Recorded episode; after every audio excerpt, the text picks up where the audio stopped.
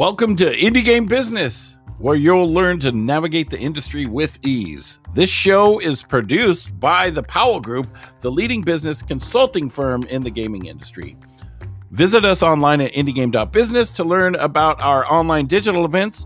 We have some amazing sessions with people in the gaming industry, and you can participate for free and purchase inexpensive passes to our industry leading business to business system. Now, here we go Indie Game Business.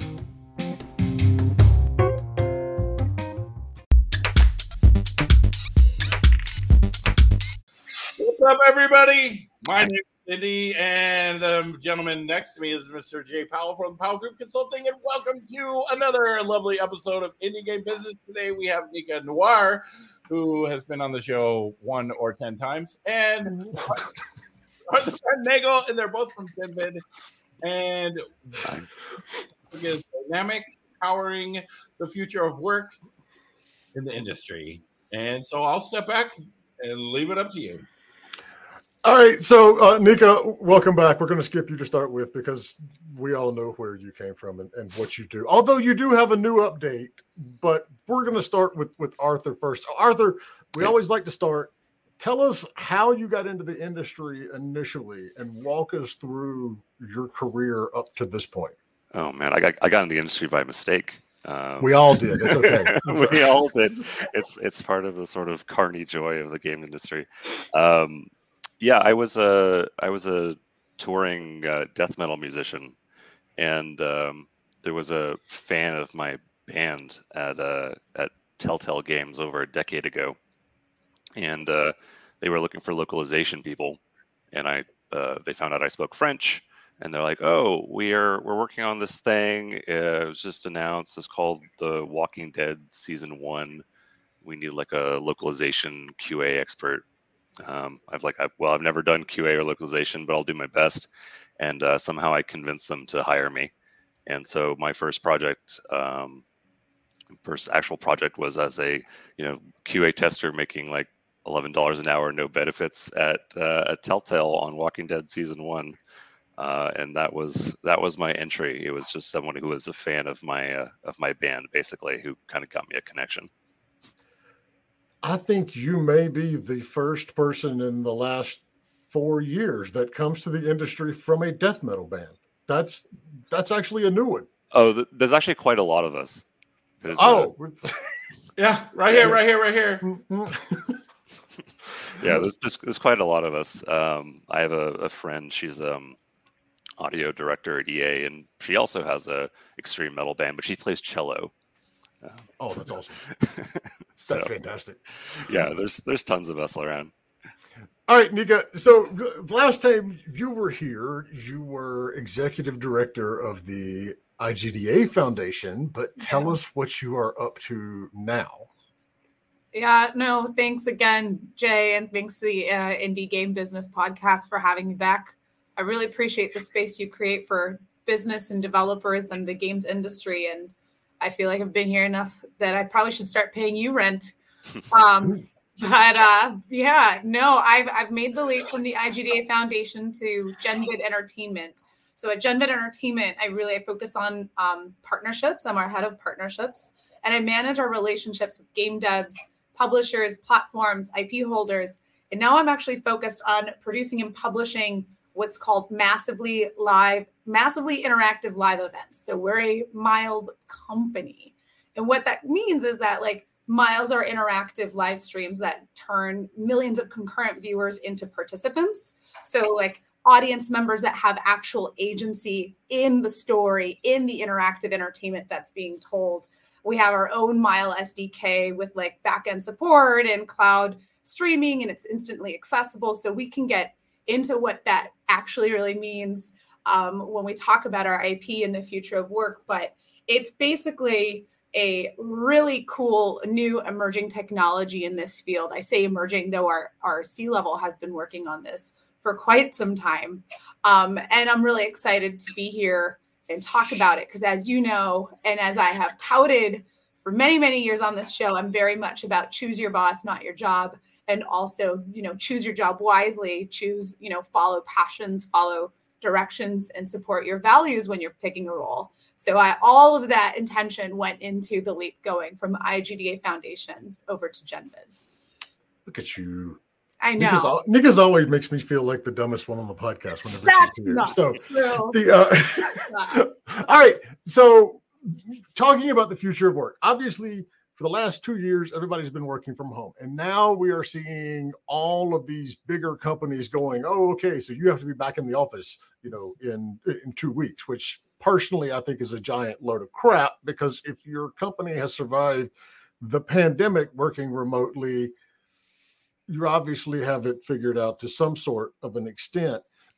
What are you all seeing in terms of how the next 12 to 24 months is going to go in the workplace? Are we going to see more of these companies go remote? Are we going to see a lot of these micromanaging bosses force people back into the office? What do you what do you two think? I mean, there's going to be a divide, really. I mean, here here at Genvid, we've committed fully to remote. So um, anywhere in California, anywhere in Washington, uh, Texas, New York, um, any of those places, you can be anywhere you want. And uh, you know, we meet each we, we meet each other in person occasionally, um, and it's been working well. You know, we we just put out uh, Pac-Man that way. We put out uh, we have Walking Dead coming out this summer, and we have a whole bunch of other projects coming up, and it's fully 100% remote.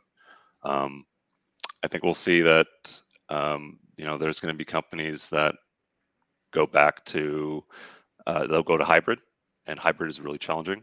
It's it's it's more challenging than remote because you have to accommodate for all kinds of different uh, connection points. So you're gonna have people, maybe like two people in an office, and then five people talking uh, over a screen, and they'll have a mixed experience, and that sort of thing is really, really, really hard. Um, I feel like there's going to be uh, people who will commit to the type of work that they want to do. The, the, the companies are going to have a, a massive shift of people going to, oh, I do want to work fully remote. I want to commit to this because I like it. And then you're going to see people who go, oh, I want to be back in the office. And it's going to be sort of a divide between uh, not just the company that you want to work for, but also their values as as how they how they want to work. Um, so I see. I think you're going to see a lot of shifting, folks. Um, you know, I've, I've been interviewing. It's an absolute like bloodbath right now in terms of hiring, and um, you know, I've been talking to a few folks, and they go, "Oh, well, you know, they they want me to come back to the office. I don't want to." I tell them, "Well, you don't have to here." Um, but you know, some folks do like working in the office. You know, I, occasionally I I miss uh, having a you know whiteboard session with folks. That's that's just a reality. So Yeah. So, I mean, how do you? You you mentioned it's a bloodbath. So, in a, blo- a a bloodbath out there right now, in in what way? it's been it's been some of the most challenging uh, in terms of competition for talent right now that I've ever seen at the indus- in this industry. 100%. It's there's just there's a lot of there's a tremendous amount of talent out there, um, but there's uh, such a massive expansion of of work in this industry. Like you know, there was with the pandemic, it, it's it was certainly hard for a lot of industries, service industries, uh, tourism industries, but in a in a way, you know, games have have flourished, um, and so there's a tremendous amount of work, and it's it's been it's hard to find enough enough uh, experienced folks to to do it. So you have to be really creative and find people from from all kinds of all kinds of worlds, all kinds of different industries. Um, I mean, if you look at Montreal, for instance, that's an example. There's all all these studios popping up left and right, and there's a there's a huge amount of of competition there. You're seeing things like some studios going to four day work weeks, for instance, uh, some committing to fully fully remote. Others saying, look, we have this incredible new office that you need to come to and get all these perks. Um, there, all these different industries are just. Uh, uh, the, you know all these uh, all these companies are just trying to one up each other because there's there's there's so much work to be done and only so much talent out there at the moment so And you've really opened up the. You're not confined to just recruiting like in your local area anymore. You've literally got the No. world out there. Um, Nika, I want to throw this one to you. You you mentioned a, a rant, and, and, I always like mm-hmm. to get mm-hmm. you on a rant first thing because that makes everything more fun. Right. So, how does the future of work? What does it look like when everybody's going remote and there's all these different kinds of mm-hmm. you know technologies out there? I mean, I know my biggest, and this is like complete like first world problems. My biggest complaint is that every single video conferencing thing uses different tool sets and nobody can figure out the interface on any of them but so what does all of this look like you know now that we're switching into more of a remote world yeah and i'm going to actually i want to tie that back into especially an earlier point you made jay about going back to work is a load of crap i want and let's put it into three nice buckets for you right so first our first bucket is we're now seeing the option for the future of work when it comes to choices. We have more choices now as an industry, as employees, as leaders. The second is what Arthur was talking about, which is our pipeline in our workforce issue. And you've you know I have ranted about what it means to, to create pipelines so that we actually have sustainable growth when it comes to hiring.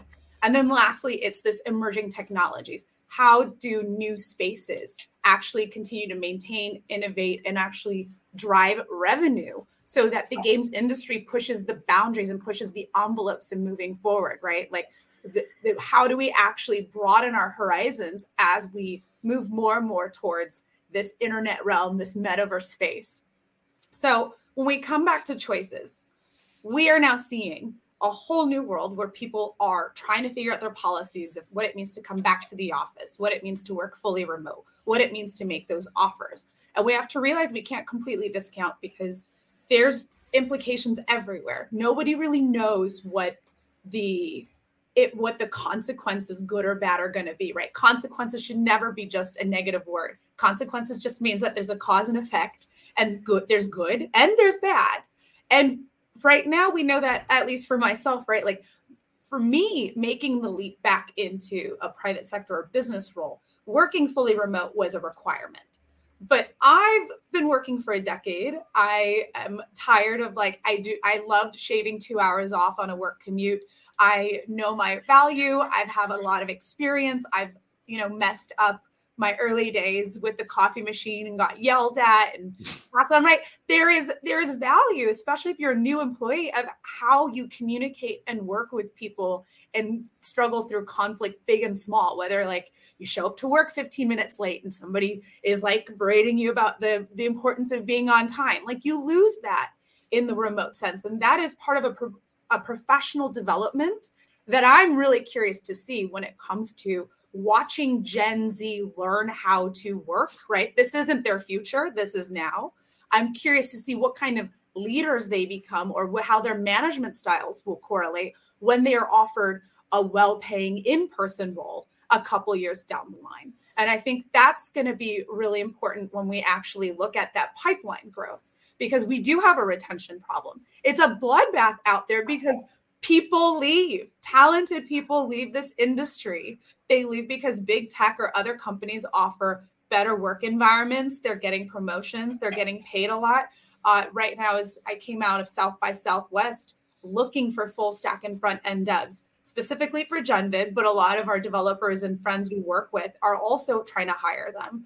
A really awesome VC that I love to work with was telling me that those types of jobs right now are a much tougher uh, commodity to acquire than oil and gas.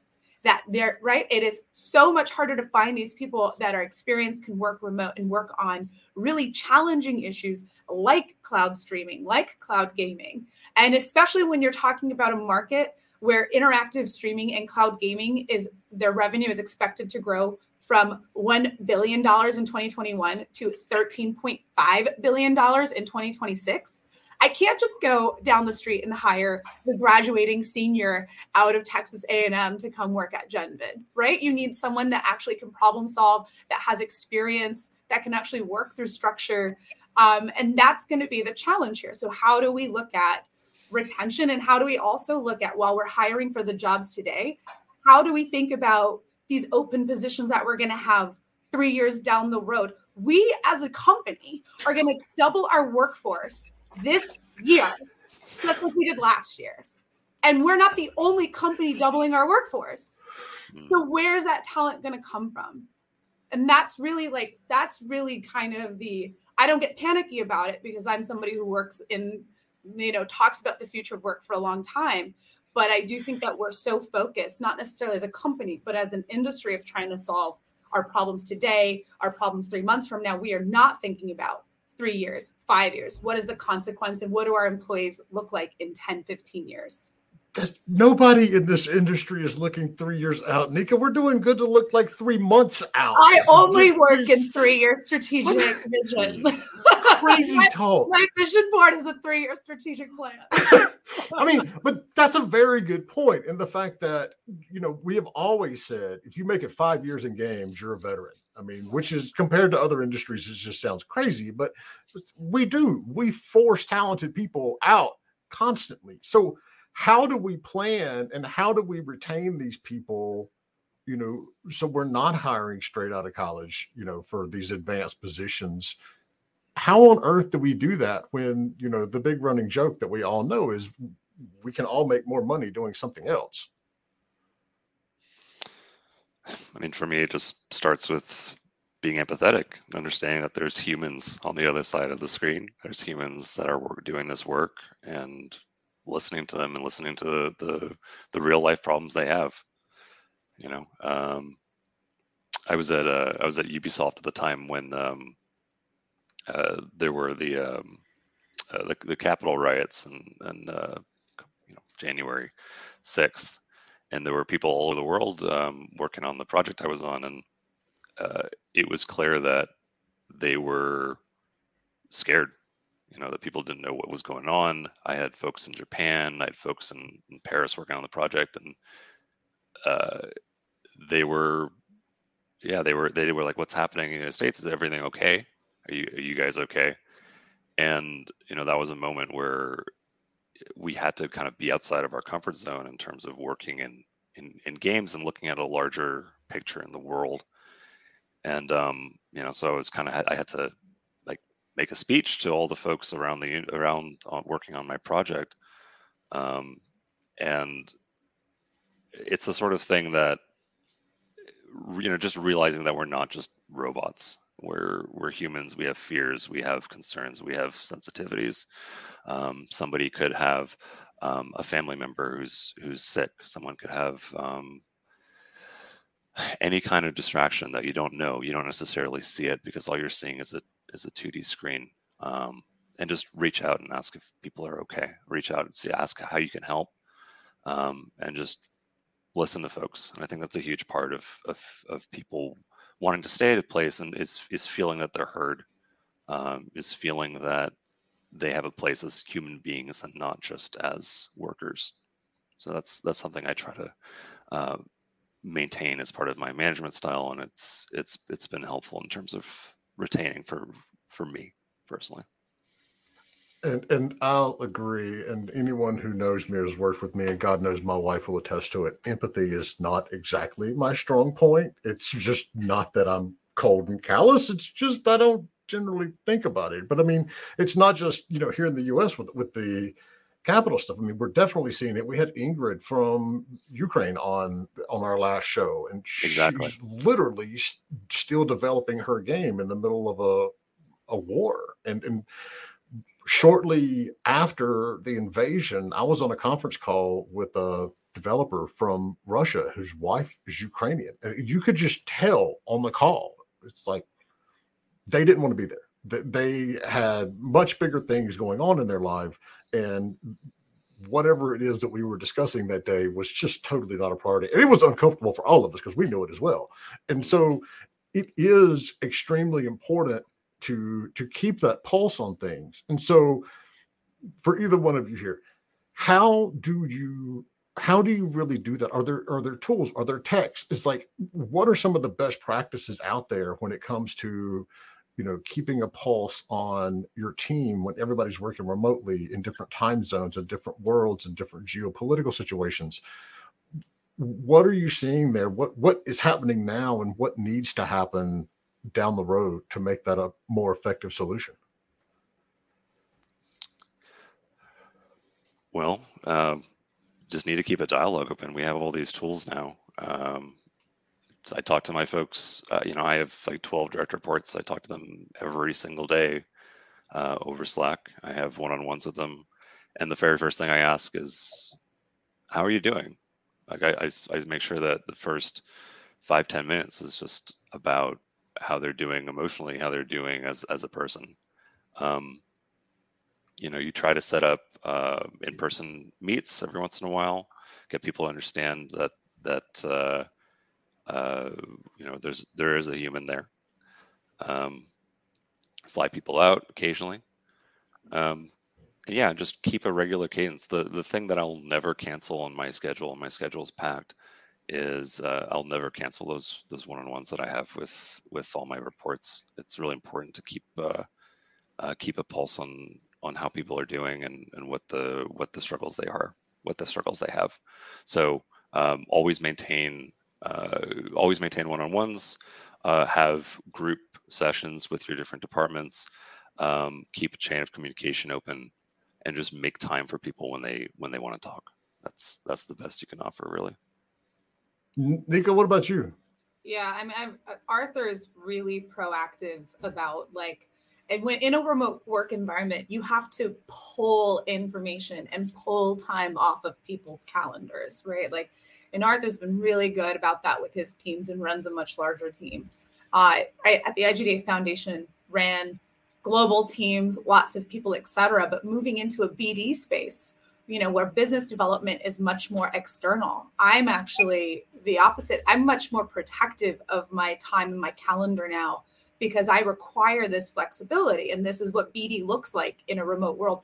I require the flexibility to have open slots so that when platforms want to have a meeting all of a sudden, especially like senior executives, I I can't um, you know, my time isn't going to be priority. It's going to be their calendars the priority because I'm trying to book time with them. When you're a pre-revenue startup, when you're trying to provide a new concept, a new emerging technology, you're definitely it's it's not so much even pulling time off of people's calendars internally. For me, it's pushing the fact that we exist out there. It's making sure that there's awareness because I I mean, I don't want to I don't want to like toot the horn too loudly because I usually am more conservative about this stuff. But like, I am a big believer that the stuff that the efforts Arthur and his team are doing, you know, globally across like nine offices in seven countries. Arthur's completely under like understating like the the big volume of his team and like where they're all scattered. But like, I know that once we release a couple more slates of our projects,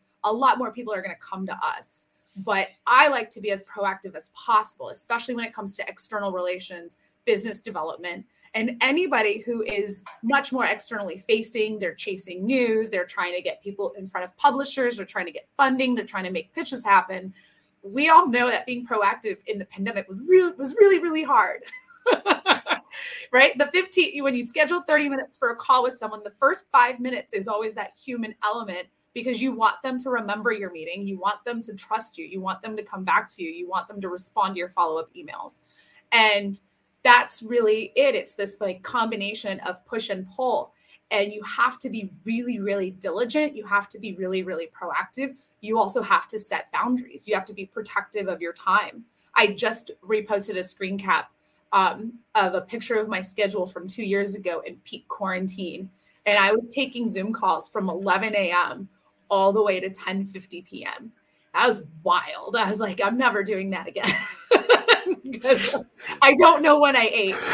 you know, and I think I was running that unsustainable schedule for a really long time up until I started staffing up and delegating and trusting more.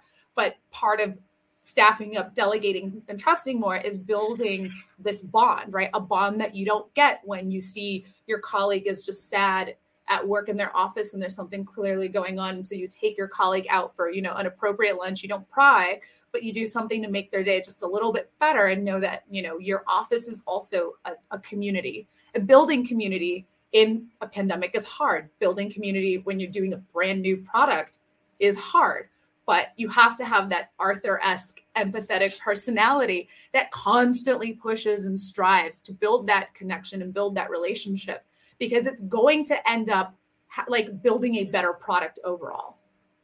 Yeah. Uh, so when I met Nika at GDC, I was she was talking to folks, and then I had to go somewhere, and I'm like, I have a meeting. She's like, "What's your schedule look like?" And I showed her my phone and my calendar, and it was literally meetings every half hour for a week. And Nika just stared at my phone and just said, No, no, no, no, for like, and I'm like, Yeah, I'm sorry. That's just the way the way my world works right now. And I agree. I do wish I had more time, but it's it, it is hard, you know, when you're having to, you know, run a company or run a division and at the same time, you know, make sure you're available. It's like I have certain days of the week that I don't have my calendar open for anything because I have to actually get work done you know, and it's difficult.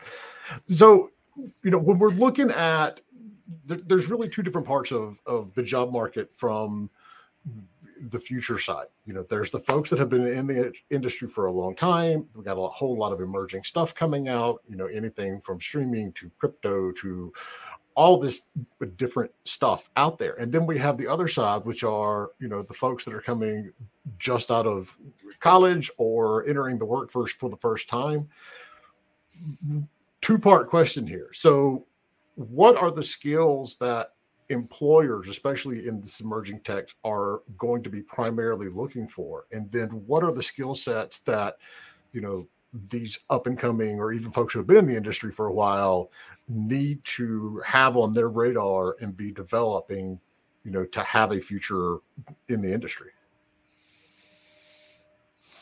Hmm for me, I'm always looking for um, strategic level thinking.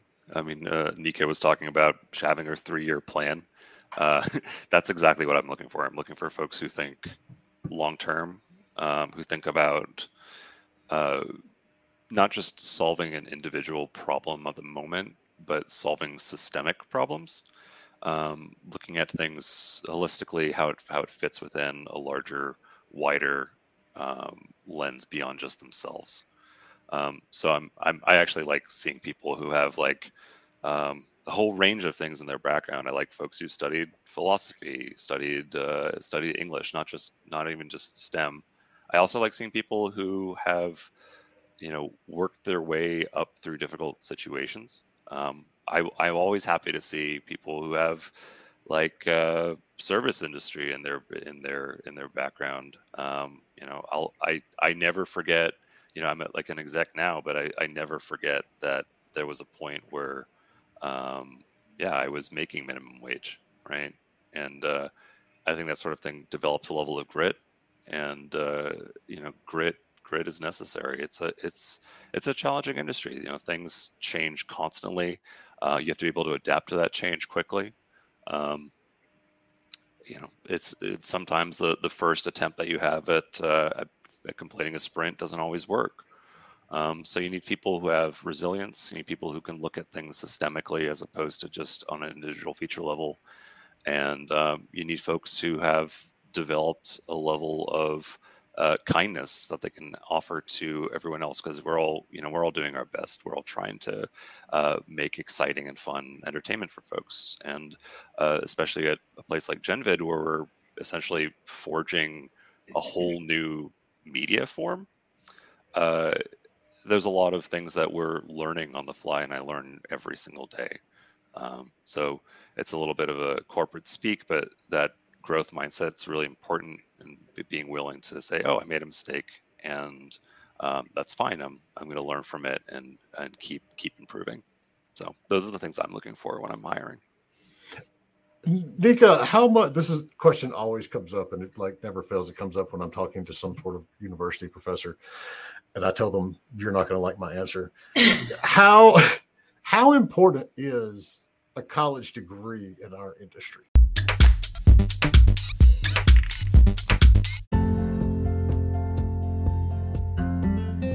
Are you looking for a publisher for your game?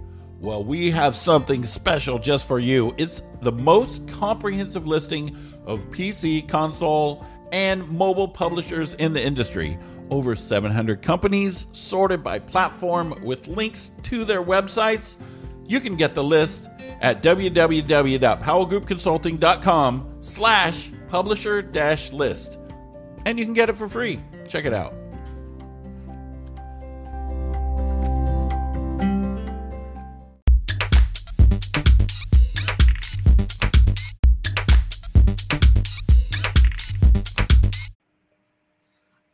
Varies. I mean, there are employers that look for it, it's mandated, it's a requirement. There are some people that can that are self-starters, self-learners, and can actually develop those skill sets on their own, but they have to prove to the employer or through the application process that they have those proficiencies and competencies, which is really hard if you're out of college and applying to a well-known brand or not having a one-on-one conversation with a recruiter because a lot of companies have filter systems in their job applications that automatically weed that out. Uh, so that's that's the tough part there. You have to network a little bit more. You have to put it you have to put in a little bit of extra work. But again like this goes back to we had a very bizarre last two years. And some executives i'm not like arthur's a really good person right? When it comes to executives on your uh, podcast like arthur is not like the the i would say i would say he's not the norm who thinks about all these things when it comes to hiring.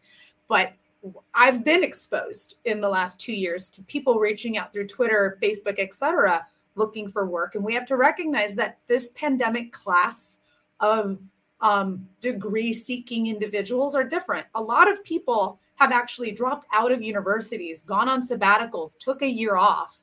Uh, we're seeing a different type of individuals looking to enter the workforce that went and had to learn school online and dealt with a series of hardships and maybe didn't have some of that professional development that we're used to.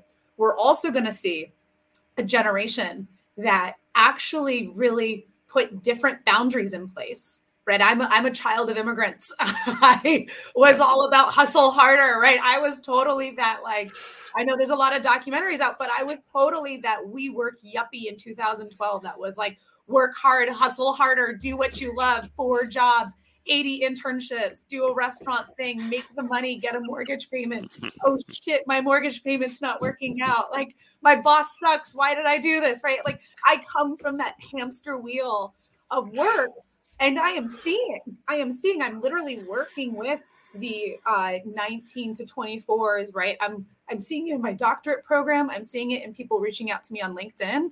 Like I had people, I've never been this person and I and I commend them for it. I'm seeing people that are like, it's 4:30. I logged into work at 8:30. I'm logging off now because I'm taking care of myself. So we're seeing a generation that will push back that will not, you know, work extra hours for the sake of working extra hours and maintain self care and mental health. And these are all stigmas that, at least for my generation or for my class of, of workaholics, like, right, mental health was a stigma. Like, I never spoke back to my boss when they asked me to stay late after work. Uh, and I, I, I was caught back when I when I had a team of people being like, I have to leave now. And I was like, oh, Oh, that's not a thing. You know Good for you. I was proud. Um, so it's it's just different, and I think it's almost like instead of people entering the workforce adapting to employers, employers have to adapt how we work and how we progress and how we create processes around the incoming class of workers. And I think that's going to be a really fascinating shift, especially for people like myself who have typically had no boundaries.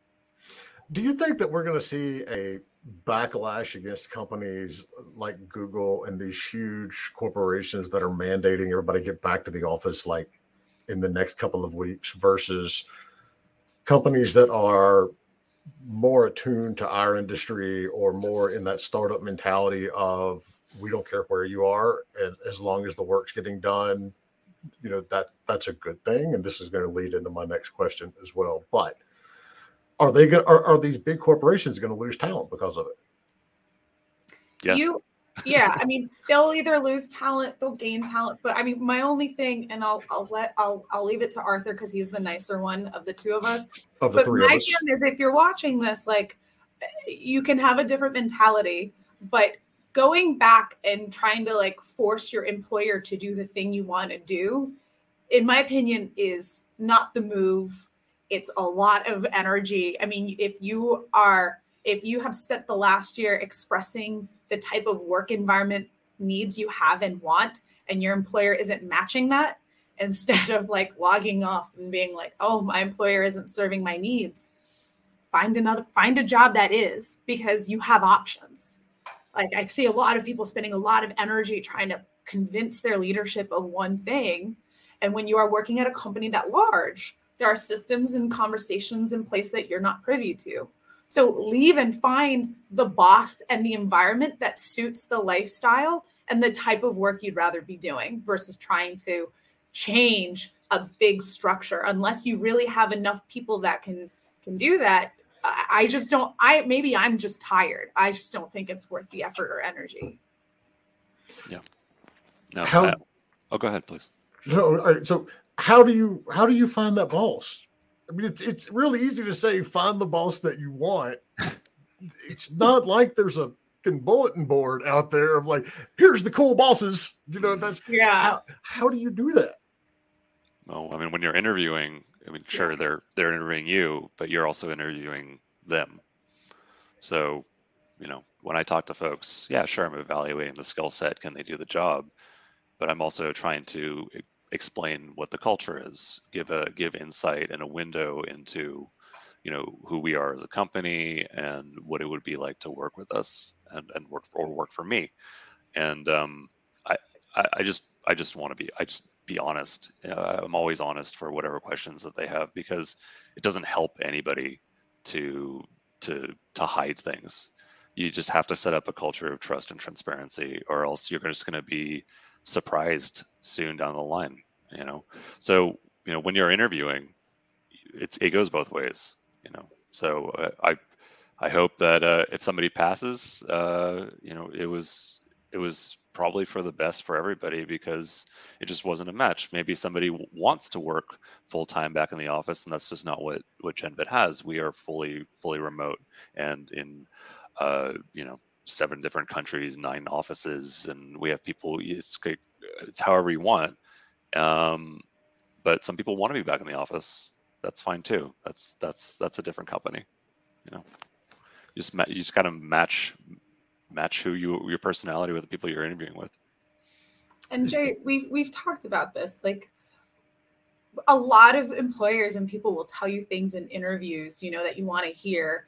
So I always advise like go in with like your five mandates, two mm. like things you absolutely won't do and three things that you must have. And if you know you go in and recruiters and employers they want your skill set, they want your talent, they want like your your likeness or whatever, especially if you're like a marginalized com- person coming from a marginalized community or a diverse background, right? They'll say, "Oh, we value you so much, and we can't quite make this, but we have this." Like, if the words don't match, like if the words on paper and on the offer don't match what they are saying, they do not actually value you. Like, it's not that they don't value you, but like you know, when you're doing that song and dance and negotiations, what they're telling you has to match what's on the paper. And more often than not, people will just take it because they either they've been built not to have that confidence in themselves or there's a scarcity mentality or they don't know that other offers exist. But like have it's so much easier to walk away when you have those commandments right? Mine were easy. Mine was i refused to work for anybody that was an asshole straight up. I was like, absolutely not. If if there are people at the company that are assholes, I will not work there. I have walked away from good money because I was like, oh, oh, no, thank you, not for me. The second is I needed somebody that wasn't going to ping me at 8 p.m. at night when I was having dinner. I'm, married now. I made promises. I've been a workaholic. I made promises in my relationship that I would be a better, like that I would just be a better partner. It's something that was never a priority for me. I, you know, I'm not 22 going to happy hours, trying to like network, etc., in the middle of a pandemic. So that's something that's become a priority in my life is like what, you know, having a personal life. So that was another mandate for me. And I'm, I'm getting that at this current office. The three, I required a completely remote environment. I, I had a certain amount of money I needed to make. And I needed my employer to just be respectful that I am going to have a side hustle, whether it's getting a PhD or like learning pottery, etc. That goes back to personal life. And I had people that would be like, "Oh gosh, we love you so much, but we're gonna have to like go to our CEO or whatever. But it'd be faster if you took this amount of money." And I would just say no, straight up. I was like, "You didn't fulfill my five commandments. You're out." And they would always come back with more money, always they would always come back with more. And that never that and the whole I'm leaving. Here's my two weeks notice. Oh, yeah. we'll counter offer whatever you're getting somewhere else. That's never a, a, a good thing. That's no. I think we see, you know, we talk obviously a lot on the show about, you know, developers and how you find publishers and how one of the biggest problems is developers don't realize how many options that they have. The, the very same thing is true in the job world. I mean, you have a lot more options than you realize. You just need to do a little extra work and and, and find them. Um, so before we went live, we were talking about innovations and the app boom, and it was funny because I just got an email from a journalist that I know that I haven't even answered yet, and so I'm going to let you all tell me how to answer that what happened to all the explosive growth and new shit? And do you think that the industry is like actually stagnating at this point? I want to hear Arthur's perspective first? Oh boy, uh, no, I don't. I don't think the industry is stagnating. I think there's all kinds of exciting innovations happening. Um, I can, I can speak for for Genvid. I mean, this this really is a new form of entertainment. It's it's somewhere between games, between TV, between streaming um, there isn't really anything out there um, like what we're doing. Um, this is the sort of thing that you know when I was at Telltale, uh, we dreamed about having you know hundreds of thousands, millions of people guiding storylines collaboratively all across the world, and that's the sort of thing that that you know we're offering and i'm seeing all kinds of people as i talk in the industry that are coming up with exciting new things as well i don't i don't i don't believe that the the industry is is is stagnant whatever you may think of uh, whatever different new technology is emerging um, personal thoughts aside uh, there is new technology emerging all the time and i think that's great so Nika? Nika? Yeah, I'm right. And we all know. Right. I do think so I, made a really intentional decision coming to Genvid. I knew I was like, I'm like two jobs away from like maybe retiring at Google or something. I still have energy, right? I know, I know, right? This is again, this is like the elder millennial. This is this is the future of work. Like now, my now my life goal is like, okay, if this doesn't work out, I'm gonna go like retire at a big box company. The fact that Google and Facebook are now big box companies, but you can do that because you know you'll get well paid, that they have great benefits, but you will be eh, eh, like you won't be working on. At least with Genvid, I wanted to work on something that was new that was engaging and that was challenging. Challenging to solve. I love solving problems and and like you have to have energy to do that. You have to be proactive. You have to pull information. You have to i mean our co-founders i feel like hopefully this is not a bad uh, a misrepresentation but they've almost like willed this mm-hmm. Type of entertainment into existence i feel like a lot of people talk about big ideas but very seldom do people actually execute and I have to give them kudos because they have spent like at least or a little over a decade of their lives bringing the concept of miles to a place where we're actually developing product. And that's amazing because how many people did you know in 2012 in Silicon Valley that were pitching like I'm the next Uber of whatever, I'm the next mm. Uber of this or uh, like trying to compete like competing apps without totally stealing the code of an existing product and just going to war. So, but I haven't seen like where did the hackathons go? Where did like I love my friends over at TechCrunch. What happened to that big disrupt TechCrunch vibe where people can go up and pitch an idea and, and win capital? Um, so it's yeah, I agree with Arthur. It's not stagnant, but it's not quite in your face. And if you're mm. not like a 20 something year old with absolutely nothing to lose or a mortgage payment to fulfill and like property taxes, I keep coming back to mortgage payment as if like this is clearly my boon, right? Um, where do you go where you can work on exciting new challenges in a space that is disruptive, that is next step, and you know is it snake oil?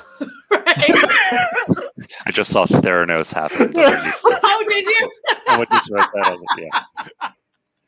Right? Like, right? That is snake oil. Like where yeah. do you go find legitimate companies that are going to salary well and you can actually put your mind into something? Because i think that's always been a challenge of like innovative um, thinking mm-hmm. in gaming. We talked about this jay from a global perspective funding is really hard. Funding is really, really hard in gaming when you are tr- start just starting out.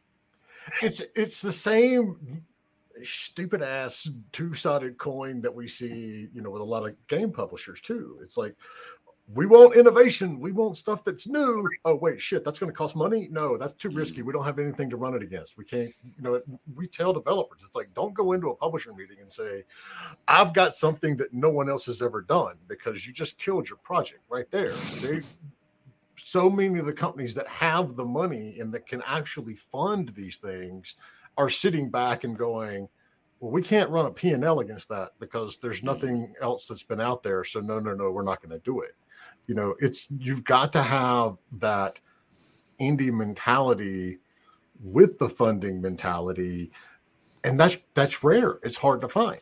Um all right so we beat around the bush you know on this. You've mentioned miles and obviously arthur coming from telltale should give us a little bit of an idea. Tell us what this is and why it's cool So it's okay. So imagine a Telltale game that was played by one person, right? There's eh, your own individual story. Now, instead of that, picture it played by millions of people, and then that story becomes the canonical story. And picture it with your favorite IP. So we announced uh, Walking Dead, uh, The Last Mile coming out this summer we have some incredible IP of projects coming out in the wings in the future. Now, just imagine your favorite thing, uh, imagine your favorite story, and imagine being able to sway with hundreds of thousands, millions of people where that story is going to go. And imagine that you're able to place a cameo of yourself, an avatar of yourself in that story to be seen by all those folks all at once. Um, and then imagine also that that storytelling is cloud streaming. So it's playable on your phone, it's playable on your PC, it's playable uh, eventually on your console. And um, you're engaging in that dialogue with all these people all around the world. We have millions of people, uh, millions of users, viewers in places like India, Brazil, Mexico, Philippines. Um, they're able to access it on their six year old Android phones. Um, so imagine massive storytelling, collaborative storytelling with all those folks all around the world in real time, 24 7. All right. So I have questions. Hmm. As someone, as someone who's played their fair share of D and D, and you know, pretty much the party's role in all of those situations is to completely ruin anything that the DM had planned out for months and months and months.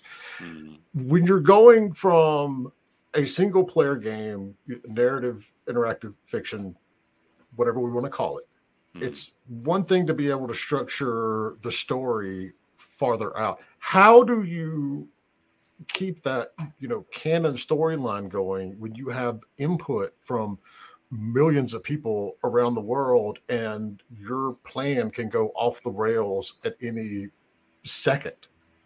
Mm. well for we have pretty large writing team so there's that. We leverage a lot.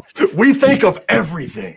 Well no we don't think of everything but there's there's there's a whole lot of you know there's ways to design um, uh, branching and there's also ways to be reactive so that um, you, you know you look at uh, how um, you know South Park will create an episode like basically a week ahead of time.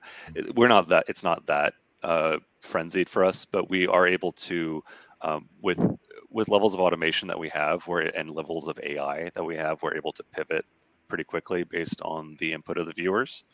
Um, and then yes, it's it's yeah, D and D is extremely freeform. We're we're not we're not there yet. We're, we don't have like completely. You can't just like uh, the, the DM can't set up. Oh, we want to go into the cave, and oh no, we're going to decide to go to the candy shop instead. We're not we're not quite there yet. There's there's level. We have to build the environments. We have to build the characters. We can't just like pop out um, an environment out of nowhere.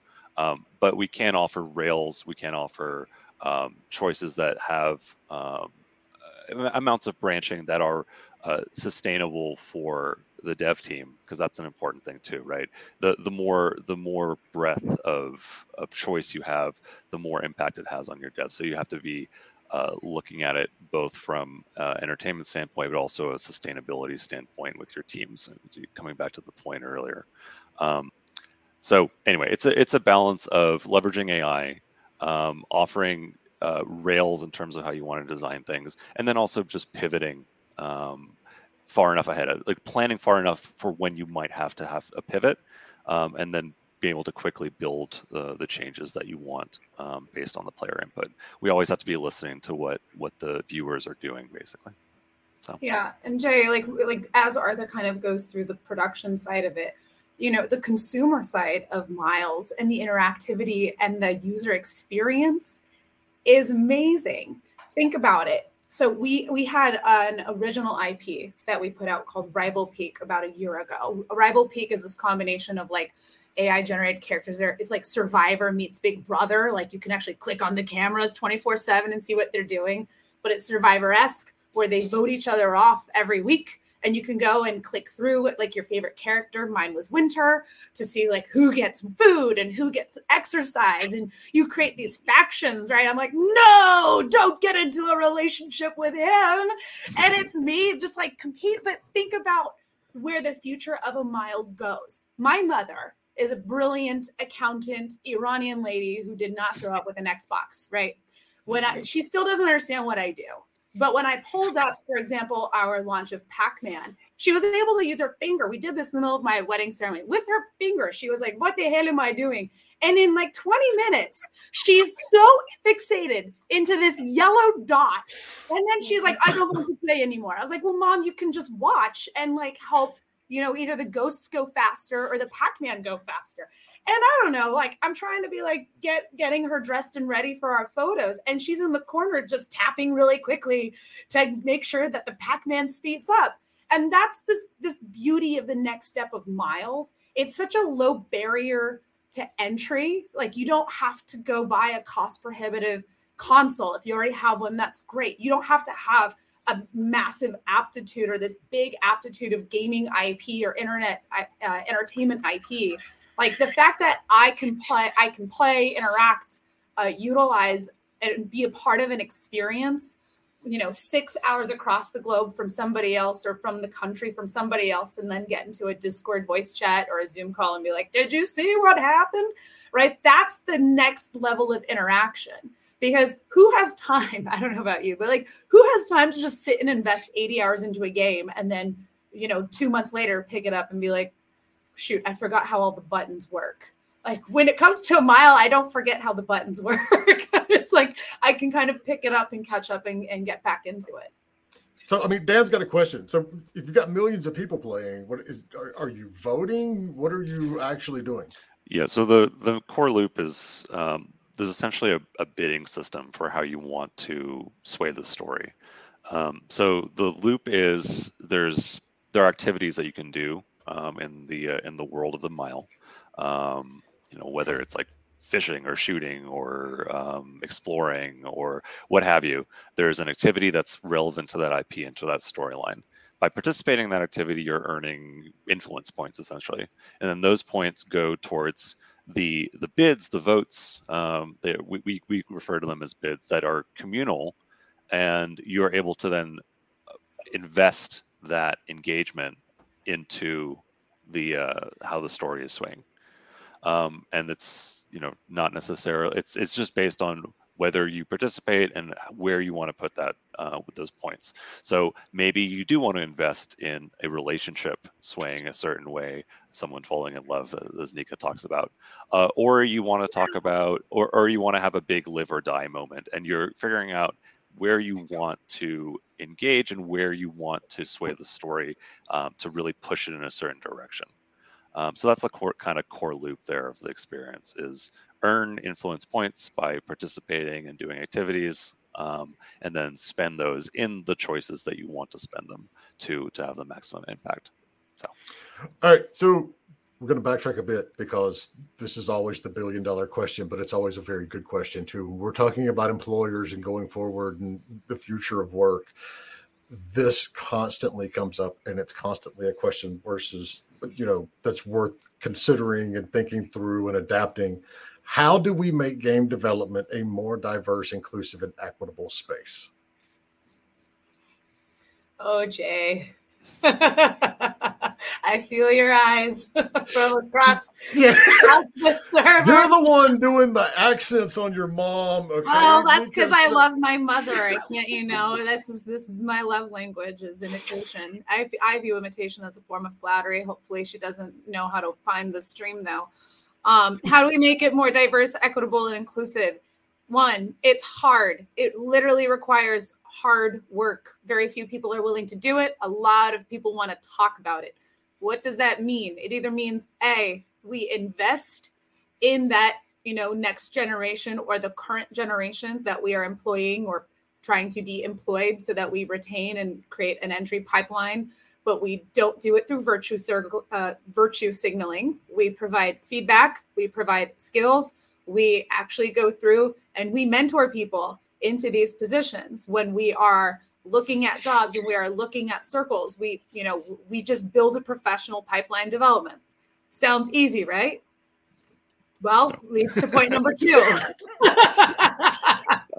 point number oh, two that's it. Oh, okay uh, have you know enforceable enforceable action items when human beings and employers and people are being shitty racist sexist misogynistic or literally retaliating, you know, uh, like dem- retaliating in some way on uh, people from those communities uh, and, and demoting them or tokenizing them or anything. Like just when there's bad things happening, hold those people accountable. You know, I see a lot of people getting very ready to cancel each other out, et cetera, on Twitter, but I'm not really seeing that level of like charge in the workplace. And I'll be honest, it's hard. It's not up to women or people of color or people from diverse backgrounds to hold everybody accountable. No, it actually like it would be great for allies to step up and do it because we have jobs on the line, we have mortgage payments on the line. We don't want to rock the boat, you know, and risk our jobs because somebody was shitty to us. We don't want to be separated from a project that we're learning from because this individual did something bad. Um, so the HR systems are usually a little bit broken in the industry because the typical move is to just quietly push like the squeaky wheel away because of all the legal implications that come with, you know, employing bad people that do bad things at a company that traumatizes people who then then pushes them to leave. Like you have to actually support people not just when they're getting in, but also the bad things that they sadly sometimes inevitably face when they are attending conferences, when they're attending a work environment, when they're in a company. Um, so don't push people out, hold the people who are not supportive accountable. And then lastly, um, don't just talk about it. Everyone's like, what can I do to help? Well, you know, I'll be more optimistic and less jaded on this one. It is really hilarious going back in person. The number one person that comes to me and asks how they can help actually tend to be cis white men. And I'm like, oh, this is interesting. And I said, well, you know what you can do that requires no joining of an organization, no like putting a dollar into whatever. Find like one, two hungry up and comers that are in your path of field or your similar career pipeline that you like see a younger version of yourself in and just do a mentorship call once a month like review resumes, talk about portfolios in confidence, like try to help them problem solve what's in a company, like what they're facing in a company. Because you know, you're not going to be comfortable talking about, you know, problems you're facing with a colleague because you don't want to risk you know, damaging a relationship or having that trickle into your work. Sometimes you want an outside voice that's going to temper your expectations and say, no, Nika, you're being a little bit of a hothead today, right? Or like, no, Nika, you're way too chill about this. Like, you've got to do something, right? You need that voice of reason and that network and that mentor that's been around the block. And it would be great if more allies stepped up and demonstrated that level of mentorship and paid it forward with the next generation. And that is definitely a gap that we're missing in a remote environment.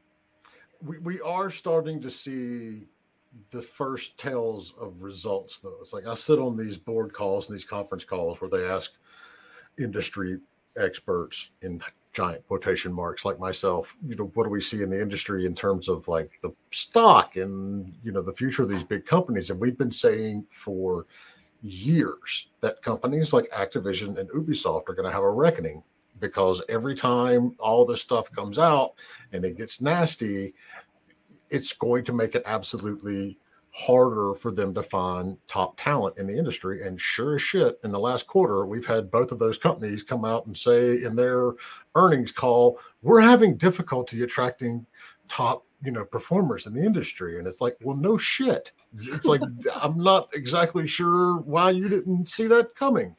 But yes and and that is a lot of it is getting out there and, and actually helping and listening. And if we don't you know show folks that there's a, a space for them and help them get to that space just like we help everybody else it's going to be a problem um, all right so we are nearly out of time here if you've got questions pop them in chat nika and arthur will answer them and i will continue to try to get nika to curse just once in this talk.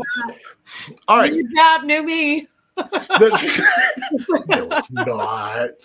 Um, all right. I mean, Hamster's got a good point. A lot of that toxic habit of promoting salespeople to managers while they can sell an ice cream cone in the dead of winter can't manage themselves out of a wet paper bag. I feel targeted by that statement. Yeah, the, um, that, I did not get into this industry to run a company. Trust me, mm. that was not my objective. All right. So, what y'all are doing with miles right now yeah is cool you got a whole lot of different people that voting it it's interactive it's this blend between tv and you know entertainment in an industry where we're already seeing people like netflix go we're not competing with hulu we're competing with fortnite. Mm-hmm. how do you adapt it? What are the plans for bringing this to a more educational space? Not just like not only in like schools and universities, but also in all different types of learning, cultural diversity, learning about ecosystems. How can we take this awesome technology and adapt it beyond entertainment? Oh, that's well, awesome. Yeah, well, look, we Arthur and I are on the entertainment side. We obviously like develop product, etc. But our SDK is available for developers to use now. Yeah. I, I, I met people at South by etc. that were like, oh yeah, my I had a college class, you know, building their own product and experiences off of Miles. It's not it's not like a like a completely blocked off inaccessible piece of tech. Like you can reach out to us and we'll put you in touch with our um, friends and colleagues that handle more of the technologies that can give you that introduction. We have a tech evangelist, etc. So this isn't like, ooh, Arthur and Nika showed up to a call and talked about this secret tech. like, no, it's, no, it's available. Yeah. yeah. He's been out for like years, but we recognize that sometimes it takes time for people to accept a new piece of tech or a new way of interactive entertainment. Think about it. Fortnite was on the E3 floor for two and a half years before it blew up. Right. So we recognize that there's an educational aspect to understanding what a mile is uh, what it does and how it can be utilized in different formats. But our team's been doing this for a long time. Actually, Arthur and I are the new. We're, we're the new side of Genvid. We're we're the new kids on the block. Yeah, it's been a it's been it's been a company for half a decade, and it's only been you know the, last year or so when we've sort of focused on make publishing our own. Um, but generally, if you want the tech, reach out. It's it's yours. yeah. The SDK is out there for you to to make these really cool educational uh, experiences, for instance, if you want. I think that's great. All right, so I'm going to put you on the spot now. So we have established that the technology is cool. We've established that the technology is out there and anyone can use it. Going back to the funding side of it, are there any plans down the road to do, I don't know, for lack of a better phrase, an indie mega, uh, epic mega grant type thing? And some of your tech challenges, Nika, are there any opportunities coming up for programs that are going to allow for funding or competitions that are going to win grants or anything to develop new and cool shit doing this? I'll take that back to leadership, but we're still a pre-revenue startup, Jay. Didn't you hear Arthur? We're trying to we're trying to hire, right? Like here's the problem with every when it comes to startup culture. Like there's low-hanging fruit everywhere. You want to do everything but we can't do everything until we are staffed up to even like build a product. We can't like we're still trying to uh, we're still building processes and onboarding new people. And at least I'm not going to speak for Arthur, but my best understanding on the entertainment side is like we're really focused on people and product. It's it's establishing a good foundation early, being outcome focused, and prioritizing well at the beginning stages of a company that leads to scalability, growth, good leadership, being good stewards of a community. Um, I actually always look a little bit sideways when a new company comes up and then just starts like spouting out 50 new programs because that's that means they're not going to be around for a while. I would like to see Genvid stick around for a while, and it's building that base is gonna and that foundation is really important. So yeah, I'm sure like we're always open to ideas, but right now, man, we need to hire, we need mm-hmm. to build, and we need to grow in a sustainable way as a company so that it is an awesome place to work. Yep. Yeah, we're we're I'm, I'm trying to double my team. You know, I I have uh, we're we're going to set up. We'll you know when we have Walking Dead out, we'll have an initial kind of this is a proof of concept for people to look at. Um, but I'm I'm hiring aggressively in you know production, UI UX, design, uh, art, um, all over the all over the slate. So we need to we, we do need to grow and have a stable platform first before uh, before we run before we reach out in that way. But um, I do think it's really cool. I think it's a great idea, Jay. Yeah, that's the truth of the business. And developers, if you're a software engineer, front end, full stack, my gosh, yep. we need engineers so bad. Please, yep. please, please reach out to me on Discord or Twitter. Yep. Uh, I will go back and post something in your Discord, Jay. Um, really, really need devs right now. Well, see, y'all stole my next question. Was like, you know, this is your chance to plug. You know, what are you looking for? who who are you hiring? Do you need senior biz dev people that are like, ex, you know, running consulting firms for the last twelve years? Because mm-hmm. I ain't gonna lie, I think I would like to work for Arthur because he knows the shit. So uh. I even want to work for Arthur, and I'm not even in production. Well, it's a pleasure working with you, Nika. So I, I, I, am I'm blessed.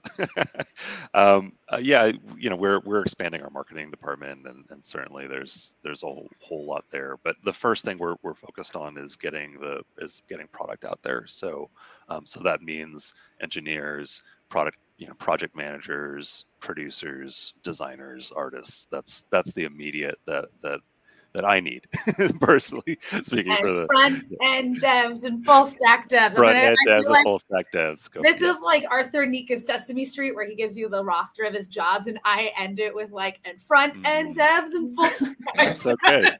So good. Three to seven years of experience. I wish I could like, YouTube chat be like, click here. Love it. Smash that like button. Yeah. Here's the like this imaginary like button that will be like in uh, Discord well, I greatly appreciate y'all coming. Arthur, it was good to meet you, and I hope you had a wonderful experience on your first indie game business. Nika, it's always a pleasure to, yeah. to have you on and I really look forward to what y'all are doing because I think it is really cool tech and I think it's got some awesome things down the line. So when is the next one launching? This summer. Awesome. This summer. Walking Dead Last Mile. So it's a, a partnership with our friends at Skybound, uh, developed by uh, Pipeworks, and it's going to be on uh, the Facebook platform. New story, or branching from the comics, or branching from the TV show, or the other TV show, or yes, anything. It's uh, the first new protagonist coming out from the kind of comic storyline. Got it. Really, yeah, I can't see too much about it. There was an interview that just came out on GameSpot, uh, or that was a joint between our CEO Jacob Navok and uh, Skybound, so you can learn a whole lot more about Walking Dead Last Mile through that. It's really cool. It's really really cool. I'm excited to be working on it. Awesome. All right, y'all keep up the good work, and you're always welcome here. Feel free to you know troll our Discord of like four thousand people for for I'll new hires. Today, Dan, Dan, you're muted. Dan. We're gonna need to get a jacket for Nika that has like the ten timers club, like they do on Saturday Night Live. Wow. You know? Yeah, I want like a. Well, I mean, the big takeaway from this episode for everyone should yeah. be Nika bought a house That's Yeah, the. Um, no, I, that's I the- want a T-shirt that says "and full stack devs and Mm. front end devs." All right, Dan. like twenty jobs. Just on the back. You know, they kind of line through them when they when they hide Right. them. Okay, everybody, thank you so much for joining. Make sure and join the Discord at discord.gg slash indie game business. And our next conference is coming up in, dang it, June. June. Am I right? June and then December. We are so ahead of the curve. We have actually planned two of them. Yes. Don't Two how that conferences. that is going to be awesome. Tan and I have worked together on games. We have Mr. Hamster Hammer. That's right. Uh, thank you guys for thank you, Nika and Arthur. We appreciate you very much. This podcast will be live just like anchor.fm slash indie game business or whatever, Spotify, whatever you use. This will be live here in a little bit so you can watch it, or you can just watch it here again, right? But make sure and join the Discord, discord.gg slash indie game business. Everyone have a blessed evening and thank you so much. Thank Thanks, you, everybody. Cheers. Thanks for listening to Indie Game Business. You can learn more about the show and our online business networking events at indiegame.business.